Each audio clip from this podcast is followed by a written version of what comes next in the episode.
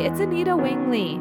While we're working away at season two of Heavenly Minded, Earthly Good, we wanted to share some of the amazing content that's in our season one interviews, but didn't make it into the final cuts.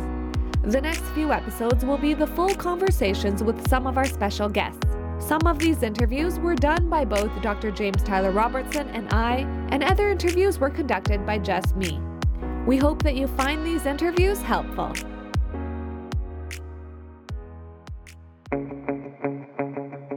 I don't have this view that like I'm my way is the only way and it's the good way. That's not not how I think about things, right?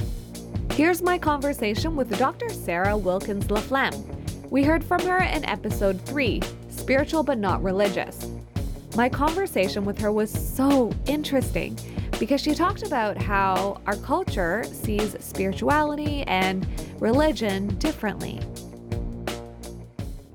Yeah, I'm Sarah Wilkins Laflamme. I'm an associate professor here at the University of Waterloo in the Department of Sociology and Legal Studies. Uh, listen, I, have I've listened to parts of your podcast before, and I know Jamie James Robertson always has great ways of introducing himself that are outside the norm.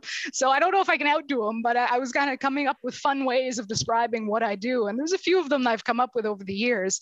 But my current favorite is I like to describe myself as an unabashed data lover, right? So I really like numbers on religion. This is my thing. Um, it's, you know, books are nice, uh, big ideas are interesting, but re- what really gets my juices flowing is some like sweet, sweet empirical data on religion in Canada. So that's what I do. I'm a numbers cruncher uh, when it comes to religion in Canada. I-, I have been known to cancel social appearances with friends and family when StatsCan drops their new data set with religion data uh, so people who know me know that that can be a thing, and that's fine. Um, you know, my favorite date night and and what I happen to do professionally is just to like curl up with new religion numbers and and crunch them and look at you know how religion is doing amongst populations in different parts of Canada, um, and to examine how religion is impacting Canadian social life and in turn is impacted. Um, by by politics by by social life so the kind of go the the two-way directional highway that is religion and society uh, that's my my my jam Oh, I love that. Okay, I'm going to be asking about religion and society. Um, but why don't we start with like, how would you explain or describe, how would you describe the religious or spiritual landscape in Canada right now? Numbers yeah. are welcome. Numbers are welcome. Okay, uh, I'll, we'll get into it as we break down some of the the details in the uh, throughout this podcast. But uh, I just say, like at the current moment, it's the context of coexistence, right? So you have still quite like active and vital uh, religious groups who are, are encompass a, a, a, substantial amount of the population probably weren't as large as they used to be uh, especially if we're talking about like the mainline or liberal protestant uh, traditions. They used to take up like a massive chunk of the canadian population. They're still there but they're a smaller chunk now but they're definitely still present. You have with that you know a large uh, group of, of catholics uh, in the country. You have a, a large group of kind of other christian Christian groups of uh, and denominations of various traditions. And you have a growing uh, portion of the population which uh, is affiliated with a religion other than Christianity, right? Growing Islam, uh, Hinduism, Sikhism, especially. Um, and uh, but you do now have a big chunk of the population at the other end of the spectrum, if you want, who is not religious, uh, pretty much in any way. Whenever you ask them, you know, any kind of, do you do religion in any way? Do you attend religious services? Do you pray at home? Do you have strong beliefs that are important in your life in terms of the religious or spiritual variety? And, you know, there's a, a bigger and bigger chunk, uh, especially amongst younger demographics, who say, no, no, we don't. We do other things in our lives. And so it's not like religion's disappeared. Uh, it's not like um, there's not anyone who's not religious either it's a triple negative. I'm sorry, uh, but there's there's a bit of both, and so you get the kind of coexistence of these kind of two large groups of kind of people who are more actively religious and people who are not, and these individuals, you know, they share some things in common, but they also have quite different worldviews and at times different political values um, and ideas of what is good in society, and so we've all are learning and, and continue to learn how to live together, and that's what's new in Canada, right? Like before um, you know, we, we didn't really think of things that way, right? We kind of took for granted the kind of Christian canopy that we had in our societies, our way of thinking, even if it, for some individuals, it was always more present than others in their lives. Uh, now we've moved away from that. So we're, we're learning to live in this kind of new coexistence. Oh, I like that, the coexistence. Um, how, uh, how, how is this coexistence changing Canada? Is it changing Canada? Yeah, it's it's you know it's always you know what is it the what came first the chicken or the egg right? Like is it canada changed and led to this coexistence or does the coexistence change canada? Probably a bit of both right?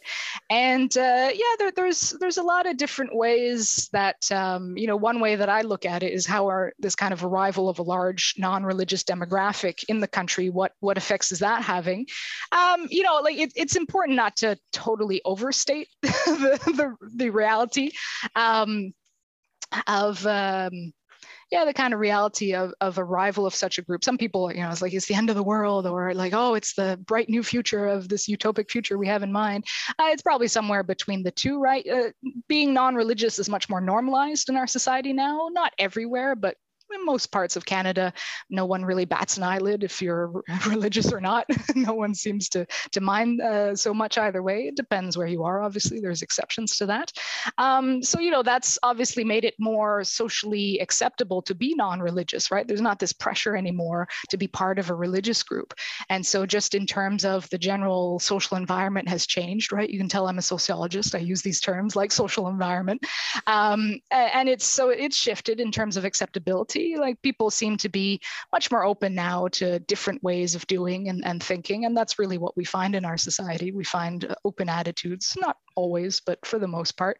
And um, yeah, and, and we see different ways of uh, individuals approaching their lives, different ways they find meaning in their lives um, that are some religious, some kind of spiritual in a less conventional way of thinking, and some just non religious. And uh, yeah, but there are, it's important to note there are differences between those populations of like the more actively religious and the less actively religious in our society. Um, and that's something that Joel Thiessen and I explore in our book, None of the Above. We look at some of those differences, right? So there's, you know, the, the non religious on average have a much more liberal and progressive value orientation in terms of uh, political socio-political issues so they're much more pro-environment pro-immigration pro LGBTQ2S plus communities, pro feminists, um, pro equality. They're they're they're very they're their values are much more at the left end of the political spectrum. And they use those values to define themselves especially like when you talk to them they often bring up those values as key to their own identities. And and is a way to kind of mark a boundary between them and say more actively religious people who they tend to see as more conservative. And on average uh, actively religious individuals in country are more conservative. Doesn't mean they all are but just on average it's a trend we see. And it's definitely how the non-religious see those who are more involved in faith groups and so you know that that's an important and and and because you find more of these non-religious individuals amongst younger demographics and you also see more progressive values amongst younger demographics overall uh, not just amongst the non-religious it is really kind of moving the country more left on the political spectrum right? Like uh, the center is no longer the same center it was 30 years ago right? And so that's that that kind of non-religion having kind of individuals growing up in less religious environments and with some of these more progressive values uh, that they then kind of carry on into adulthood is changing the, especially the, the political landscape in, in some key ways. Um, you know, another area that we explore in the book is kind of what does that mean for civil society, um, a growing non-religious population who is less active in civil society on average, right? So those who are, um, you know, involved in congregations and in other types of faith groups uh, tend to, you know, volunteer more, donate more. They're just more engaged in civil society. Um, the congregation is a great mechanism to encourage that, right? They provide resources and opportunities to get people involved in the community. Um, and people who are part of those congregations are part of networks of other people who are involved in civil society. And so they kind of get pulled in that way as well. And you don't see that to the same extent, uh, extent amongst non religious. You see some volunteering and, um, and, and donations and you know also things like kind of you know deciding where to spend your money which company to, to spend your money on what products to buy. Um, but not to the same extent as you see amongst more actively religious canadians. And so you know a lot of civil society is now grappling with the fact that a big chunk of the population is not as involved as maybe it used to be. There's other transformations there at play obvious uh, as well that have you know happened over the last few decades. Obviously women uh, uh, working more in the labor force means they don't have all this unpaid time to give to uh, different uh, nonprofit groups. Um, and, you know, so there's other been other shifts in society as well. Um, but the fact, the, the kind of shrinking of the public presence and the population presence of uh, religious groups in the country have meant uh, that civil society is feeling that impact and will continue to feel that impact. And, and there's you know different ideas of what that might look like 20 years down the line. Um, but it's definitely to maybe the canadian state has to kind of come in and play a bigger role in the provision of social services moving forward because civil society can't cover as much as they used to right? So these are kind of ways that that we're we're looking that are kind of new ways of of of doing in the country. And you know obviously you know, it's always hard to pinpoint if it's just the religiosity thing that's affecting these new trends. Usually it's a combination of factors, but the fact that there's a big chunk of the population now who's non-religious is, is definitely one of those key factors at play. Yeah. Ah, okay. This is so fascinating. Now I'm like, oh, I wish I could take your course okay. or courses.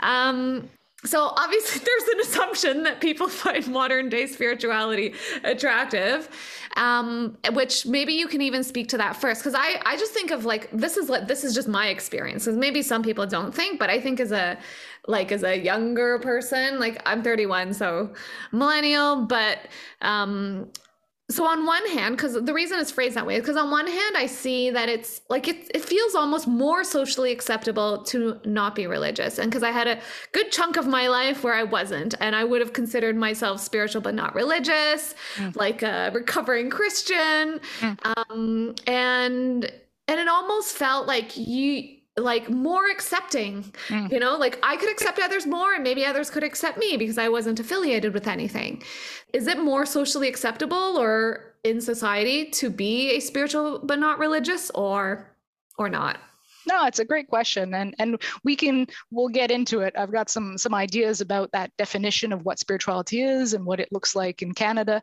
and um, yeah, I'd say the especially amongst millennials, I'm one too, right? I'm I'm 34. I'm an old millennial, and um, the there is definitely this kind of default now more to the non-religious side right even though we are still talking about coexistence right there's uh, the millennial generation in canada is the most diverse generation ever in the country uh, in terms of you know race ethnicity as well as religious background so there's more and more people from all different types of, of religions um, as well as Christianity, which was, you know, classically took up a bigger portion of generations in the past. Um, but you know, there there is now a big you know, it's a, something like 43% of people between the ages of 18 and 35 in Canada say they have no religion, right? So that's almost half, right? That's how big we're talking about here. And a, a bunch who say they have religion don't do a whole lot about it either, right? So there's maybe only like about a quarter who uh, are actually involved in a religious group, uh, like on a monthly or weekly or daily basis. And so there definitely does seem to be this kind of default. And, and when I've kind of worked with millennials, especially I, I, have a whole book on them that's coming out soon um, amongst the kind of 18 to 35 year olds. When you interview even those who are actively involved, uh, especially I was looking at Catholicism uh, in the Quebec context, and they were like, you know, we got so harassed at high school about it. You know, like we don't feel comfortable saying that we're actively religious most of the time. It'll only we'll only bring it up once we feel comfortable knowing the person and that they're going to be okay with it. And so, you know, Quebec is an especially uh, anti anti-Catholic, not anti-Catholic. There's there's a weird thing going on, this kind of love-hate thing going on in Quebec, where a lot of people still like to say they're Catholic because it has like cultural ties to their family tr- uh, history, to their kind of Quebec identity. Is as such, but most people are not involved in the church in any way and, and really dislike the church because of the kind of heritage of the Quiet Revolution. And um, and so you know there's this kind of real kind of stigma attached in many cases amongst younger generations of being more involved in a religious group. Now, obviously, that looks a bit different depending where you are in the country.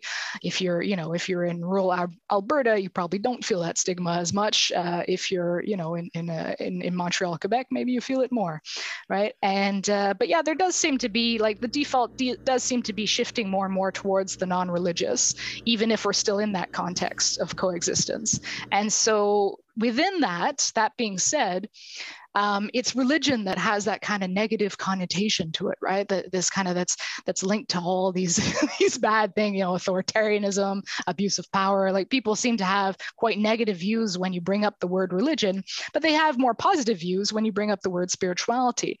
Um, people seem to link spirituality with a lot of values that we, you know, hold dear in Western societies today and have since roughly the 60s. Things like personal authenticity, personal journeys, right? Your own authority. Uh, uh, choice, you know, kind of self-discovery, um, identity formation and construction. These are, are things that we tend to tie more to that word spirituality. And so it's kind of more socially acceptable or people seem to like it more. And yeah, I've noticed that also amongst people who are quite active in faith groups, they start to use the word spiritual to describe themselves a lot more than say the word religious, right? So we can we can get into it a bit more. Um, did we want to go for the question why mod- is modern day spirituality so attractive?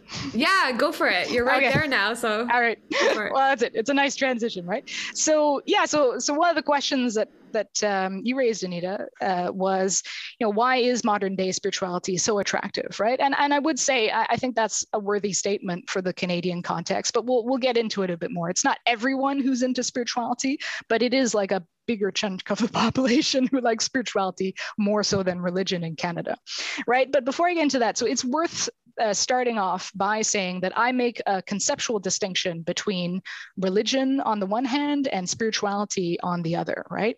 So, religion is, I, when I use the term religion, I'm usually referring to organized religious groups and traditions, as well as their related religious beliefs and practices.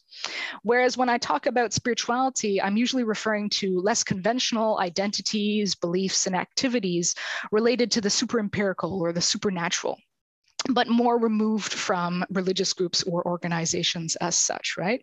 So, you know, you mentioned the term spiritual but not religious earlier on to describe yourself, right? We, we call it SBNR for short to give you the acronym. Um, and that's become a really popular term to describe individuals who are concerned with spiritual matters, but choose especially to pursue them away from organized religion, or in other words, who are unchurched, another way of saying it. Um, now, I'm aware that some people who say they're SBNR are still actually involved in an organized religious group.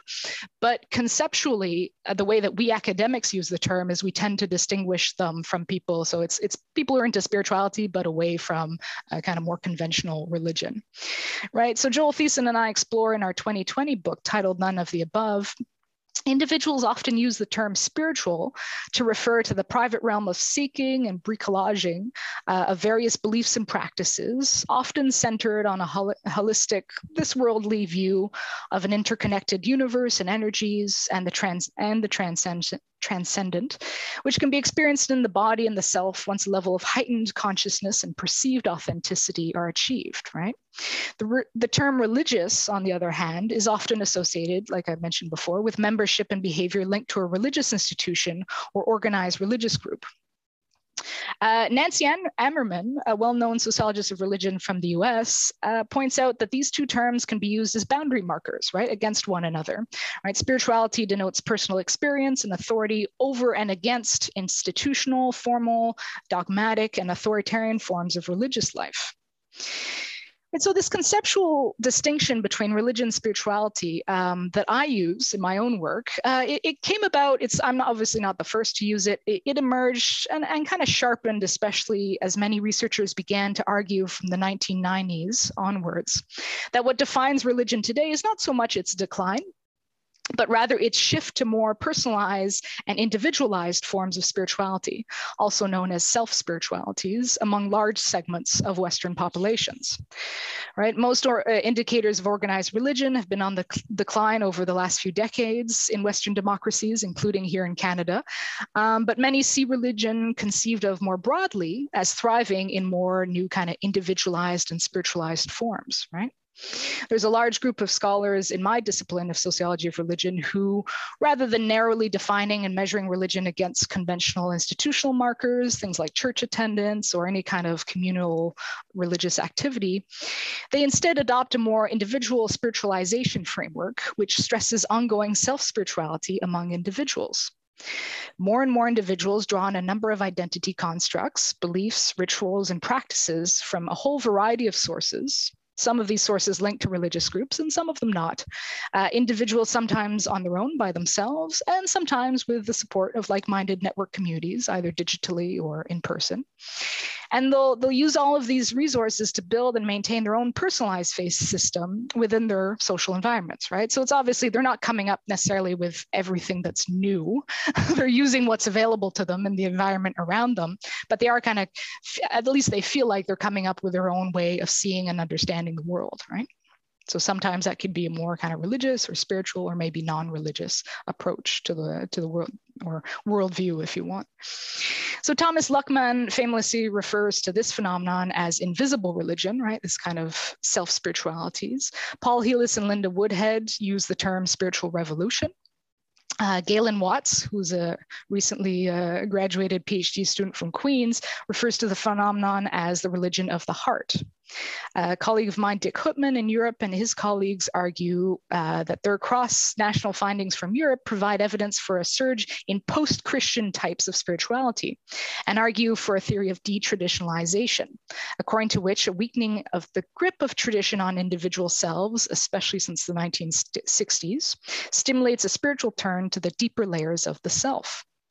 This form of self spirituality is now also common among many active members of religious groups as well, right? Like this is not something, a, a, a, change that we only see outside of religion. We've also seen it within religion, and it is shaping many faith groups in new ways. But it can also be commonly found outside of conventional religious traditions, right? Its eclectic nature means that you know a lot of people struggle to give a name to it. And you'll see lots of different names for that phenomenon right? I call it the individual individual spiritualization framework. You'll see slightly different terms used depending on who you're talking to um, because people are kind of constantly grappling not only with what to call this phenomenon exactly but also what exactly is it right? How do you define it? How do you kind of say okay this is self spirituality and this is not right? That that's still open for debate as it always is in in any science is how you define your concepts that you're using. Um, you know, initially spirituality is away from conventional religion would usually refer to, and what I'm assuming many of you are thinking of in your brain at the moment, as those aspects of Eastern religions, pagan rituals, and traditional indigenous ways of life that some, especially white middle class members of the boomer generation, imported, appropriated, and popularized within Western cultures, notably in the 60s and 70s uh, with the hippie countercultural movement, right? That's kind of when when you initially say spiritual, sometimes that's the you're thinking like the tree huggers, the new agers, uh, those groups, right? Um, you know, we're talking, yeah, we're talking here about like new age spiritualities, energies, alternative healing therapies, spiritual environmentalism, holism, uh, astrology, yoga, meditation, mindfulness activities, and so on. All these kind of draw that that especially there they were they were around before the 60s, but they really came to the forefront with the hippie countercultural movement in the 60s and 70s. Now, however, the concept of spirituality as distinct from religion is usually thought of a bit more broadly than that. We tend to expand the definition beyond just the kind of classic hippie spiritualities of the 60s, right?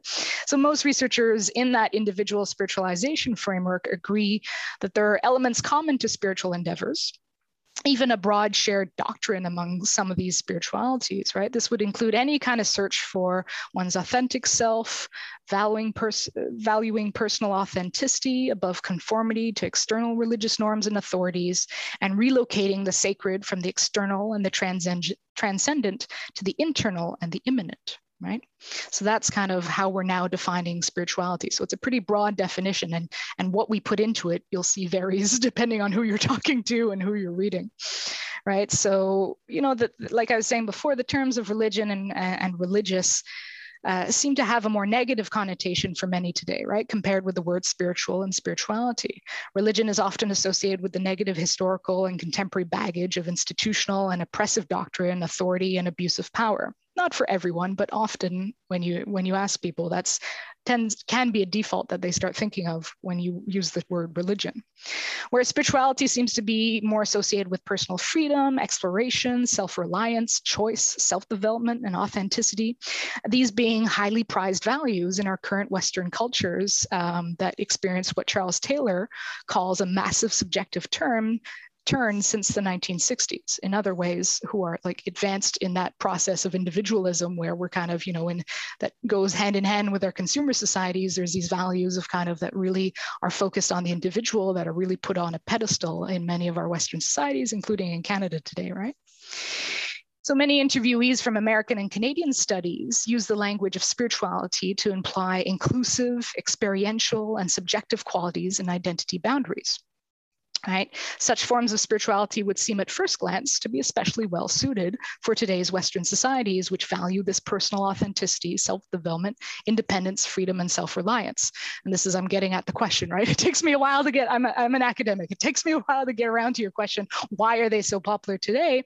Well, because they, they seem to do well in our societies and they kind of, again, it's the chicken and the egg, right? Is it are we linking the values that we like to spirituality and and because of that we like spirituality or spirituality contains the values that we like and so we like spirituality it's a kind of it's a it's a weird situation but it is does seem to be why self spiritualities are so popular right? They these self spiritualities tie in well with self focus and identity formation that play a prominent role in you know our individual development today that is highly valued and, and, and really pushed forward as a key key thing that we have to focus on in our current day societies right?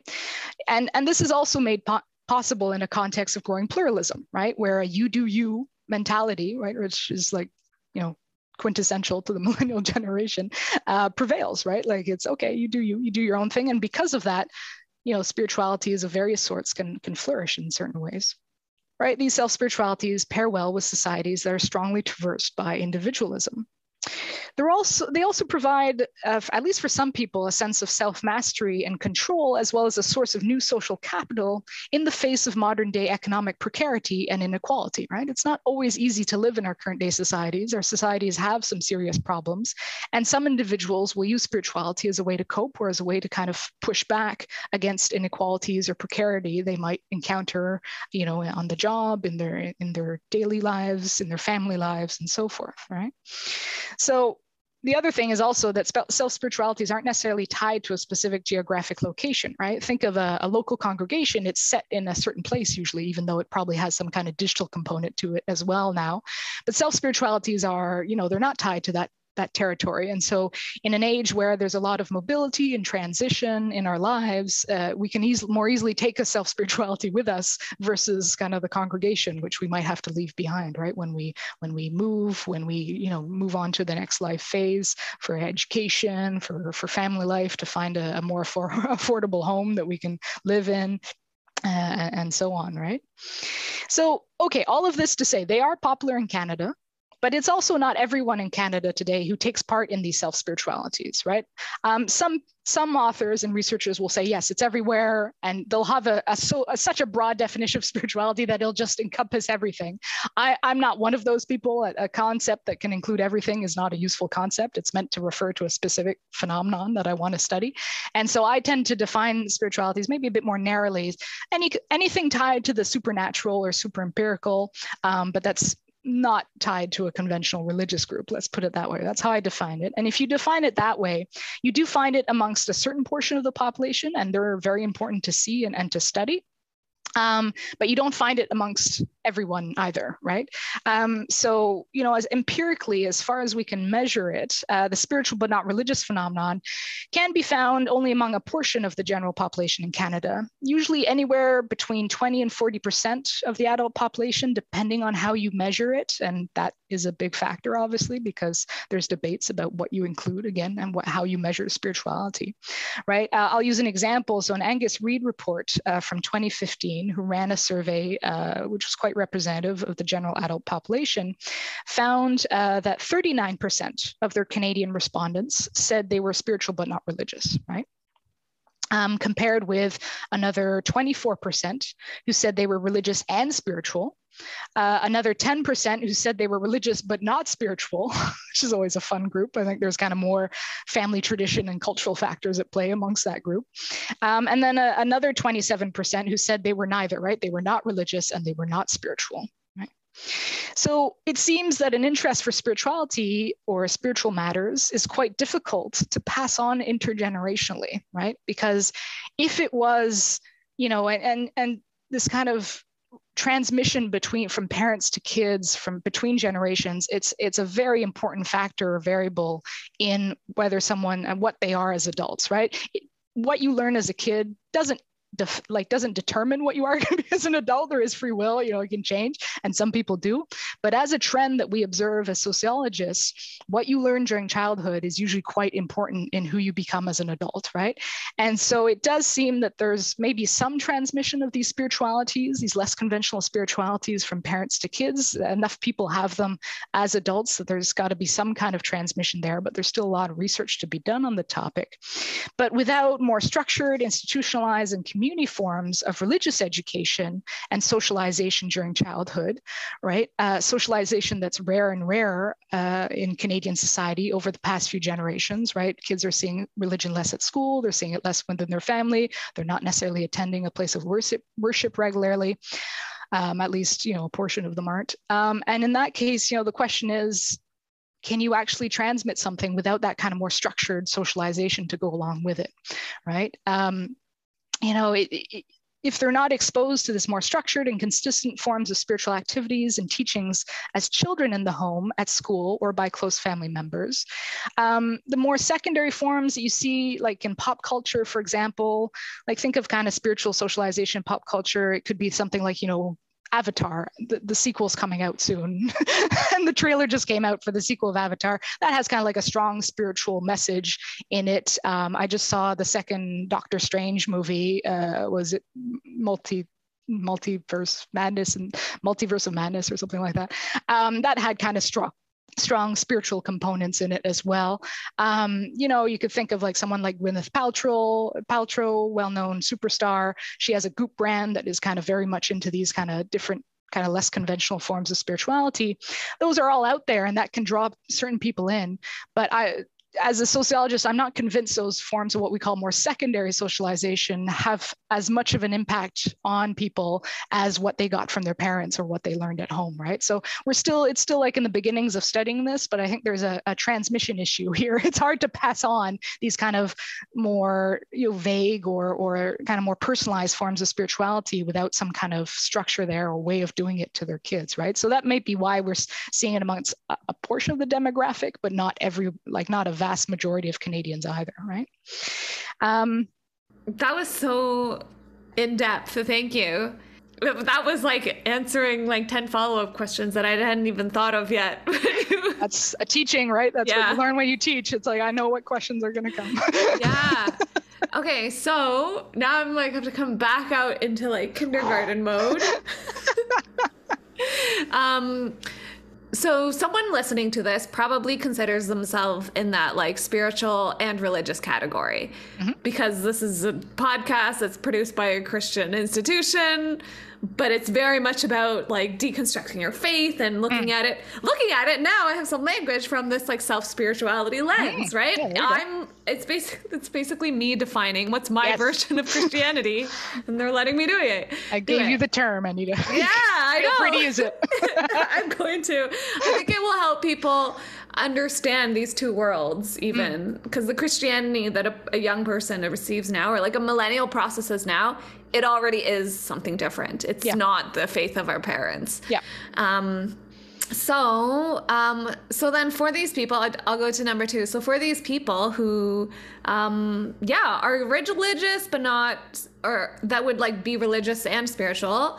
Um, one of the one of those like nagging questions that sits at a lot of the back of a lot of people's heads because we do work in this like we work in pluralistic environments, right? We work right alongside Hindus, Muslims, and Sikhs, and sometimes a lot of those people are better.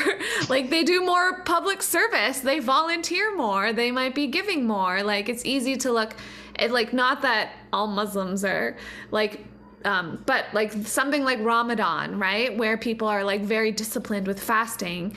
Um, and then and then it comes right alongside this like acts sometimes acts of generosity and and service that again that like a lot of forms of I don't know what to call it, contemporary Christianity, they don't do anymore because it's, you know, we're all fluid. So, um, what would you say to someone who points, who just is like curious, is like on the fence about religion and spirituality, and just is like, well, why do I need any of that? Because there are a lot of good people who aren't religious, aren't Christian. Um, what would you say in response to that? How do you make sense of that? Yeah it's it's a core question about living in our societies today right? And and yeah the charles taylor well-known canadian philosopher um, calls that the cross pressures right? So every everyone regardless of their worldview in a plural in a more kind of pluralistic society like we live in are is aware of the other side or other sides plural right? And so aware there's other ways of understanding and seeing the world other ways of doing things other ways of living a good life and i'll put good in like quotation marks here um, and and how they define that good life right? And so it's something like it- it's almost like all of us are, are always uncertain right? Whereas say you know 100 years ago 150 years ago people were more certain that like one way of life was the way of, of doing it. They may or may not have actually lived up to that. You know if you look at social histories and and jamie is the expert there you know there's there's people didn't necessarily they weren't all good christians uh, in the old definition of the term but there seemed to be kind of more consensus in society a less plural society a more kind of white european settler society of say the 19th century of what that good life looked like right? Whereas now it's much kind of it's it's exploded. It's it's, it's a lot there's a lot of more possibilities which i think is a more exciting society to live in to be honest today in the past but you know that's just my own personal opinion. So okay what would i say to say a, a christian who's, who's who's thinking well there's there's lots of ways to live in society. Why do we need christianity? Um, you know there's other good ways uh, of living without christianity. Yeah listen uh, there, there's a lot of people in canada um, who do not identify as christian right? And who um, I'll give some numbers just so, like, you know, since I'm a stats person, right? There's about 43% of the general adult population, all ages of adults, um, according to data from 2018 from Statistics Canada's General Social Survey, um, who are non Christian, right? So, you know, Christianity still represents a majority of the population, but a much smaller majority than it used to, right? And those aren't all active Christians, by the way. There's some that just identify that way of different Christian traditions, but don't do a whole lot about it. Um, you know, some of these are, are non-Christian individuals, right? Some of that 43% of non uh, of, of people who aren't Christian are of non-Christian faiths, like you were speaking to, right? Um, there's about 11% of the population that identifies with Islam, Hinduism, Sikhism, Judaism, any kind of non-Christian tradition. Uh, we some people tend in Canada tend to have like an overinflated view of how big these groups are because we hear a lot about them, right? They're and potentially sometimes they're more visible because they have different religious dress or clothing than we do, um, and different practices. Uh, we, I say, as a white settler European uh, of a United Church background, um, and um, and so uh, the it's it, it, it's people seem to think like because we hear more about them in the media especially certain groups they tend to overinflate how large those groups are in society. And they always surprise like oh uh, muslims only represent you know three or four percent of the population that's still a big chunk you know we're still talking about lots of people. Um, and it's obviously larger than that in urban centers where you know a lot more muslims live in canada currently. Um, but you know it is still you know a, only a certain portion of the population right? And so the rest the, the, the other 32% of the non-Christians are say they have no religion. They're a much larger group, but potentially less socially visible, if you want, right? So they're the kind of quiet group that you know are there, but you don't always see a whole lot of in the media, for example. The media kind of just takes them for granted often, right? So, and these individuals, you know, for the most part, score pretty low. It's not just that they say they have no religion; they tend to score pretty low on other what we call indicators of religiosity. So they don't go to church uh, or relig- other religious services all that often or at all. Uh, they don't pray really uh, in their personal lives. They don't consider their religious or spiritual beliefs as particularly important in their daily lives, um, and so on, right?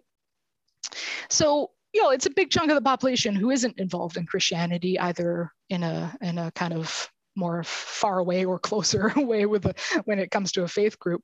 Um, you know, and most of these non-religious individuals, you know, when we ask them and we run surveys and interviews with them, they still seem to be leading pretty happy, healthy and you know productive. I don't know how you want to define that term. It's an old term and but productive lives in society right? They're working they're having families everything's going well for them for the most part. It doesn't mean their lives are perfect but for the most part they seem to be doing okay right? The the vast majority of non-religious individuals will define themselves as moral people right when interviewed. And you know they'll say they have a moral code that's often quite similar to what christians will say in terms of of their morality right? So they aim to do good in society society, they treat others as they would want to be treated themselves, you know, and so on, right? So now, would I say that, like, say, non-Christians or non-religious individuals are better than Christians? I think I don't know if that was part of the question. No, obviously, I'm I'm not like that's not how I think, and and it's obviously not my place or my job to say that.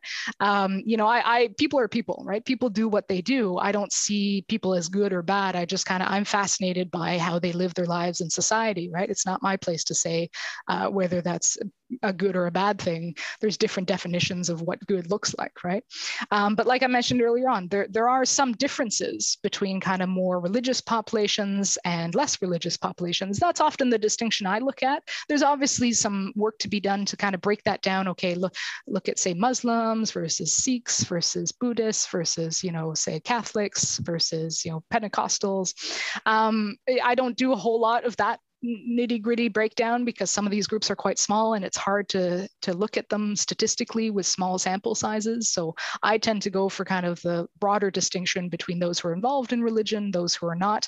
And, and there are definitely similarities between all groups who are involved in religion, right? And, and all groups who are not involved with religion, even though there's internal diversities as well amongst each, right? So th- there's something like uh, some things that we would define more kind of negatively in our societies that we find in each group and some things we define maybe as more positive aspects in each group uh, in our societies. So for example, uh, amongst Christians, those who say they're Christians, um, amongst, if you look at that group, you tend to find higher levels of prejudice towards certain minority groups. Um, so, towards, say, immigrants, Muslims, and atheists, right? The Christians, on average, not everyone, but on average, tends to score these groups lower than what you'd find amongst non religious individuals.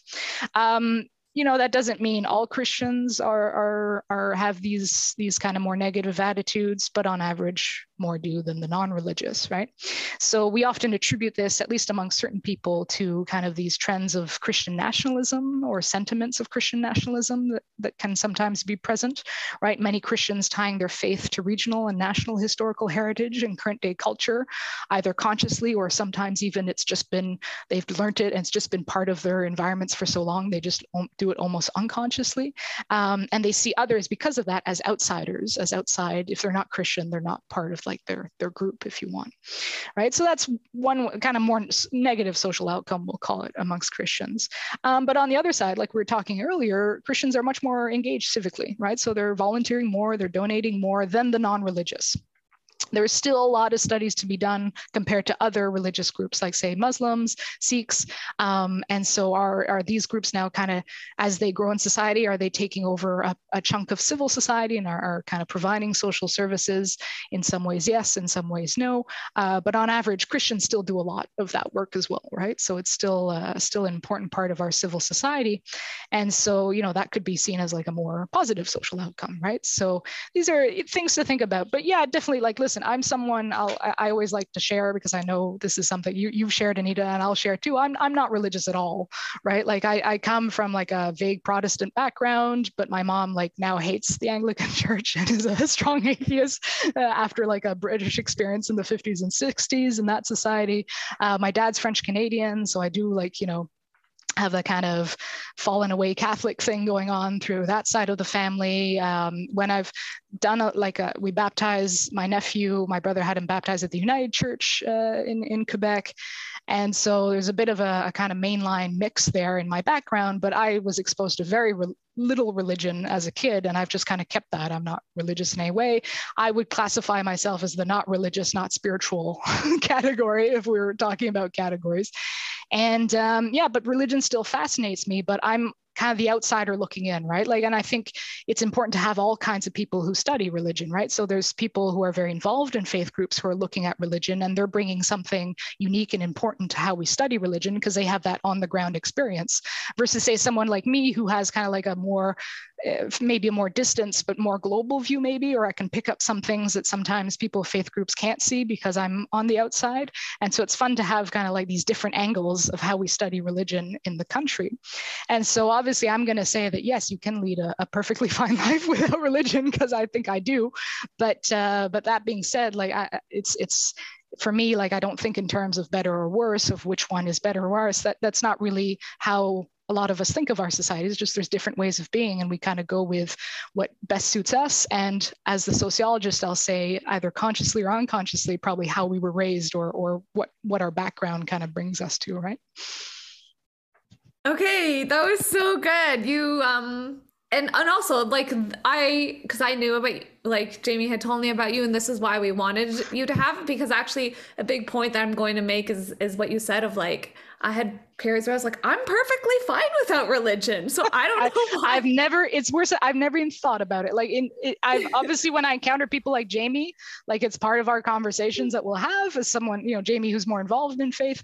And, but, you know, like for us, it's like, we're at like kind of two opposite ends of a spectrum as like, Jamie, it's not even something I even think about on the weekend as something to do. It's not even like when I go through a hardship, like going through the pandemic, I did not even think of turning to Jesus. Like this is, it's even, it's outside of my universe of possibilities. That's how little contact I've had in my own personal life with actual a faith group, right? I just kind of, for me, it's like this exotic thing that I study. It's like, oh, that's nice. And then, you know, when the workday is done, it's kind of like, okay, leave it at work. I'm going to do, like, I'm going biking. I think that's helpful. Like, I think this is why we wanted to bring in because I th- like you had a term. What was the term that you used? The Charles Taylor one about like we basically constantly have to coexist with our oh, yeah. own the cross pressures. Yeah, the, yeah, you're always aware of the other, and you're always kind of wondering yeah. what the other one's doing. Is it like should I do that? Like, yeah. yeah, you're always kind of uncertain of your own kind of way of being because you know there's other ways of doing. Right? Yeah do you have it this is almost like a, a different topic but i think mm-hmm. people will be interested in hearing like how do people like how like i can tell that i live with that. This podcast is basically an exploration and like oh this is one of the things i cross process and here you go 10 episodes. Um like how does that affect life in canada? Does it affect life in canada that we constantly uh does it make us better people or worse people. And you have a good way of talking about like here are the pros and cons or like not that one yeah. is better than the other. I like hearing those both sides because that's exactly what this is you'll about. you'll never get me to pronounce on the better or worse is it better or worse. Like i'll, I'll always like no it's not my job. Uh, I'm, and i don't think in those ways right? Like in my own life i, I guess i'm an inherent cynic or something. I was like oh okay. Like okay how we're we going to do things? Good bad but like better pros cons. Um but you know obviously that being said i realize i have my own value system that i'm using and i do have definitions of what i define as good but i don't know i grew up in an area which was very socially conservative kind of rural quebec um, socially conservative also like nationalistic conservative. I grew up like in the independence movement. We had the referendum in 1995 if quebec wanted to separate from canada. And i saw like the extremes of that and and i was not that person. I was you know my family was kind of very much more progressive was not into the whole independence movement in Quebec. And so you know, I, I, learned to live in a in a environment where most people thought differently and had different values to me, right? And and most were actually quite involved in the local Catholic Church uh, in my rural area, and so for me, it's kind of like, listen, I've got my own way of doing. I obviously value that and do it my own way, but at the same time, like I'm not I don't have this view that like I'm my way is the only way and it's the good way. That's not not how I think about things, right? So you'll never get me to answer that question, but I can always talk about pros and cons. but yeah, okay. So coming to the question of okay, what kind of impact does it have in society, uh, in Canadian society, right? And, and we talked a little bit about that before, but but to kind of push it further, you know, in Canada we don't talk a lot about religion, right? At least not in the public kind of arena discourse in polit like in politics oh my god if you mention like no one mentions really and purposely the politicians avoid it right even maybe when they should talk about it more because it's having a big impact um, you know we that that's been the case for many decades now. It's it's there's obviously times where it flares up and you hear more about it in, in the public discourse. Uh, everything to do with Bill 21 in Quebec has kind of brought that discussion of what is religious diversity in Canada and how does the state manage it or maybe shouldn't manage it, right? Um, but for the most part like religion doesn't get talked a whole lot about and and that's totally everyone's not everyone but many people seem to be fine with that right? Like that's kind of like this almost consensus not a consensus but it seems to be just something we take for granted in society is that we don't necessarily want a bunch of religion talk in our politics right? Versus we always again compare ourselves to the states uh, and what's going on in the states and we're kind of like oh my god we don't want that right? Um, but that has real consequences and and not all good right? And so it does you know there is it's a way to live in a pluralistic society, right, is just like don't don't mention it and, and everyone kind of does their own thing and hopefully everything goes okay. Um, but there are, you know, there's difficulties in living in a plural society and I feel we should be talking more about them to solve some of the problems we have, right? So, you know, our, our religious minorities, especially Muslims, encounter a lot of discrimination in their daily lives, right? So at work, in the street, and, you know, and, and in more extreme cases, you know, there have been a number of violent attacks on Muslims very recently here in Southern Ontario, where I'm at, right, and where we're at. And so, you know, we, maybe we should be having a more thorough discussion of, of why this is happening and what we can do to, for this not to happen, right? And, and so for everyone to actually be properly accepted because Canada likes to think of itself as this multicultural, diverse, great pluralism, yay, yay, yay. Um, but in reality, uh, there's still massive inequality in our societies. There's still real issues to solve. And, and because people don't want to talk about religion as much in politics, sometimes those problems don't get addressed or don't get solved, right? And so, you know, I'm thinking of like discussions about systemic inequality in our societies. We've been having these discussions more and more, and that's important to have. But religion's been almost absent from those discussions, right? Like, you know, there's inequalities tied to gender, to race, uh, to indigenous uh, communities and peoples. But there's also inequality inequalities tied to religion, and we don't seem to want to talk about them or solve them in the same way that we seem to want to address other types of inequalities uh, in our societies. And so you're kind of dealing with this, you know, you, you have a large non-religious group that is not necessarily anti-religious, but is more indifferent. And because they're indifferent and frankly not all that knowledgeable about religion, they don't usually think of religion as part of the solution or as should as should be part of the discussion, right? They just don't want to touch it with a 10 foot pole, pole basically. Um, and so, you know, I'm not saying all politicians are like that or everyone is, but it does seem to be this kind of part of our public life. And, you know, that's different from, say, you know, the 1950s where you know, I'm not saying the 50s were better. They definitely weren't. There's so much that was wrong with the 50s. But, uh, you know, religion did seem to be part more of the public discussion in the 50s, at least certain kinds of religion, especially Christianity. So, you know, I was, I always compare like the media back in even the 70s when something happened in the world, like a big event, like, I don't know, the, the, the windstorm that hit uh, the region, Ottawa, Southern Ontario, uh, on last Saturday, and that caused a lot of destruction, especially in the Ottawa area. Um, you know, often the media would kind of in the olden days of the 70s would like go and consult a minister or a priest be like okay what what does this mean? Right? Like what what is god telling us uh, with this event? Like what what do you think we should take away from this event? And you know the minister was seen as an expert and would, would talk about you know morality and, and the role of god in our society. Um, and now that's like virtually unheard of especially like obviously in mainstream media that i'm talking about. And so now it's the university expert you know it's like okay climate change expert. Um, you know, what does this mean for climate change? And you know, I, I'm a believer in climate change and human-driven climate change. But it's interesting to see how you know who we consider an expert in our society has shifted, and has really moved away from anyone who's you know heavily involved in religion or religious leaders. And that has a consequence is that you know in some cases it's probably led to some good in our society or things that are, have run better in our society in a more plural society. But in some ways, you know, excluding them from the conversation for the most part has also kind of created this blind spot in our society that can flare up in a very negative way. And, and Bill 21 in Quebec and the whole, all the debates have been going on in Quebec since the mid 2000s about reasonable accommodation, state management of, of uh, religious pluralism, state secularism. They've been nasty public debates for the most part. And it kind of, they were almost blindsided because they didn't see it coming. Maybe they should have, right? As, as kind of immigration uh, diversified, you know, from the 60s onward, but especially since the 1990s and onwards, right? So these are ways that, you know, we're, we're kind of grappling with, okay, how do we actually address religion? How do we get more religious literacy out there so people can actually talk about this and understand religion and in a way that's kind of more than just stereotypes or more than just a sensationalized view of it that we get in the media sometimes? How do we actually get people talking and, and, and connecting and, and move and addressing some of these social issues, right? Oh, this is so cool. I love hearing about this from you because I've personally had an interest in like interfaith dialogue and I had wanted to take a world religions course forever and finally took one when I was at Tyndale. Like I'm surprised it oh, was okay. even offered.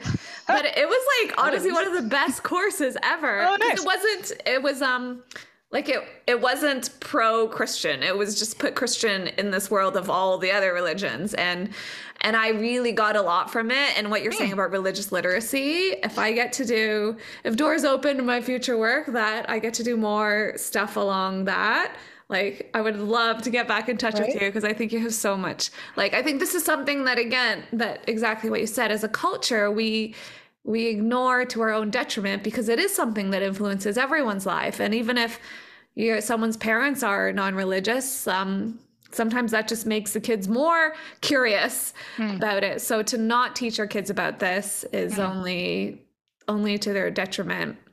Yeah, there's a lot of people in the field of religious studies in Canada who are really pushing for more religious literacy, especially in schools, but just in general, because those world religion courses are important and they've been slowly been pulled back from the public education system in a lot of provinces. Like Quebec has just canceled its out right now. Like I don't even know if they see any kind of world religion. It's it's been a recent thing in their public school system. And in a lot of provinces, you might get like one court, like you might get something very brief or or something that's, you know, you get how many math courses, you get how many science courses, and you'll get like, you know, an hour a week, if that, to talk about you know world religions right? And so you know in some ways the the interfaith dialogue the growing pluralism has has been become part more part of our education and our world and our understanding which is great.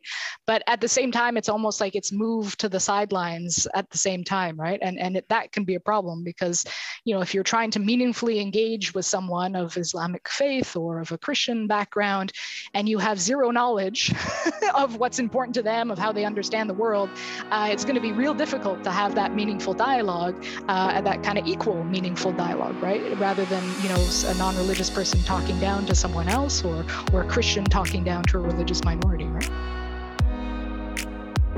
Heavenly Minded Earthly Good is a production of Tyndale University. Visit our website, tyndale.ca, for more information.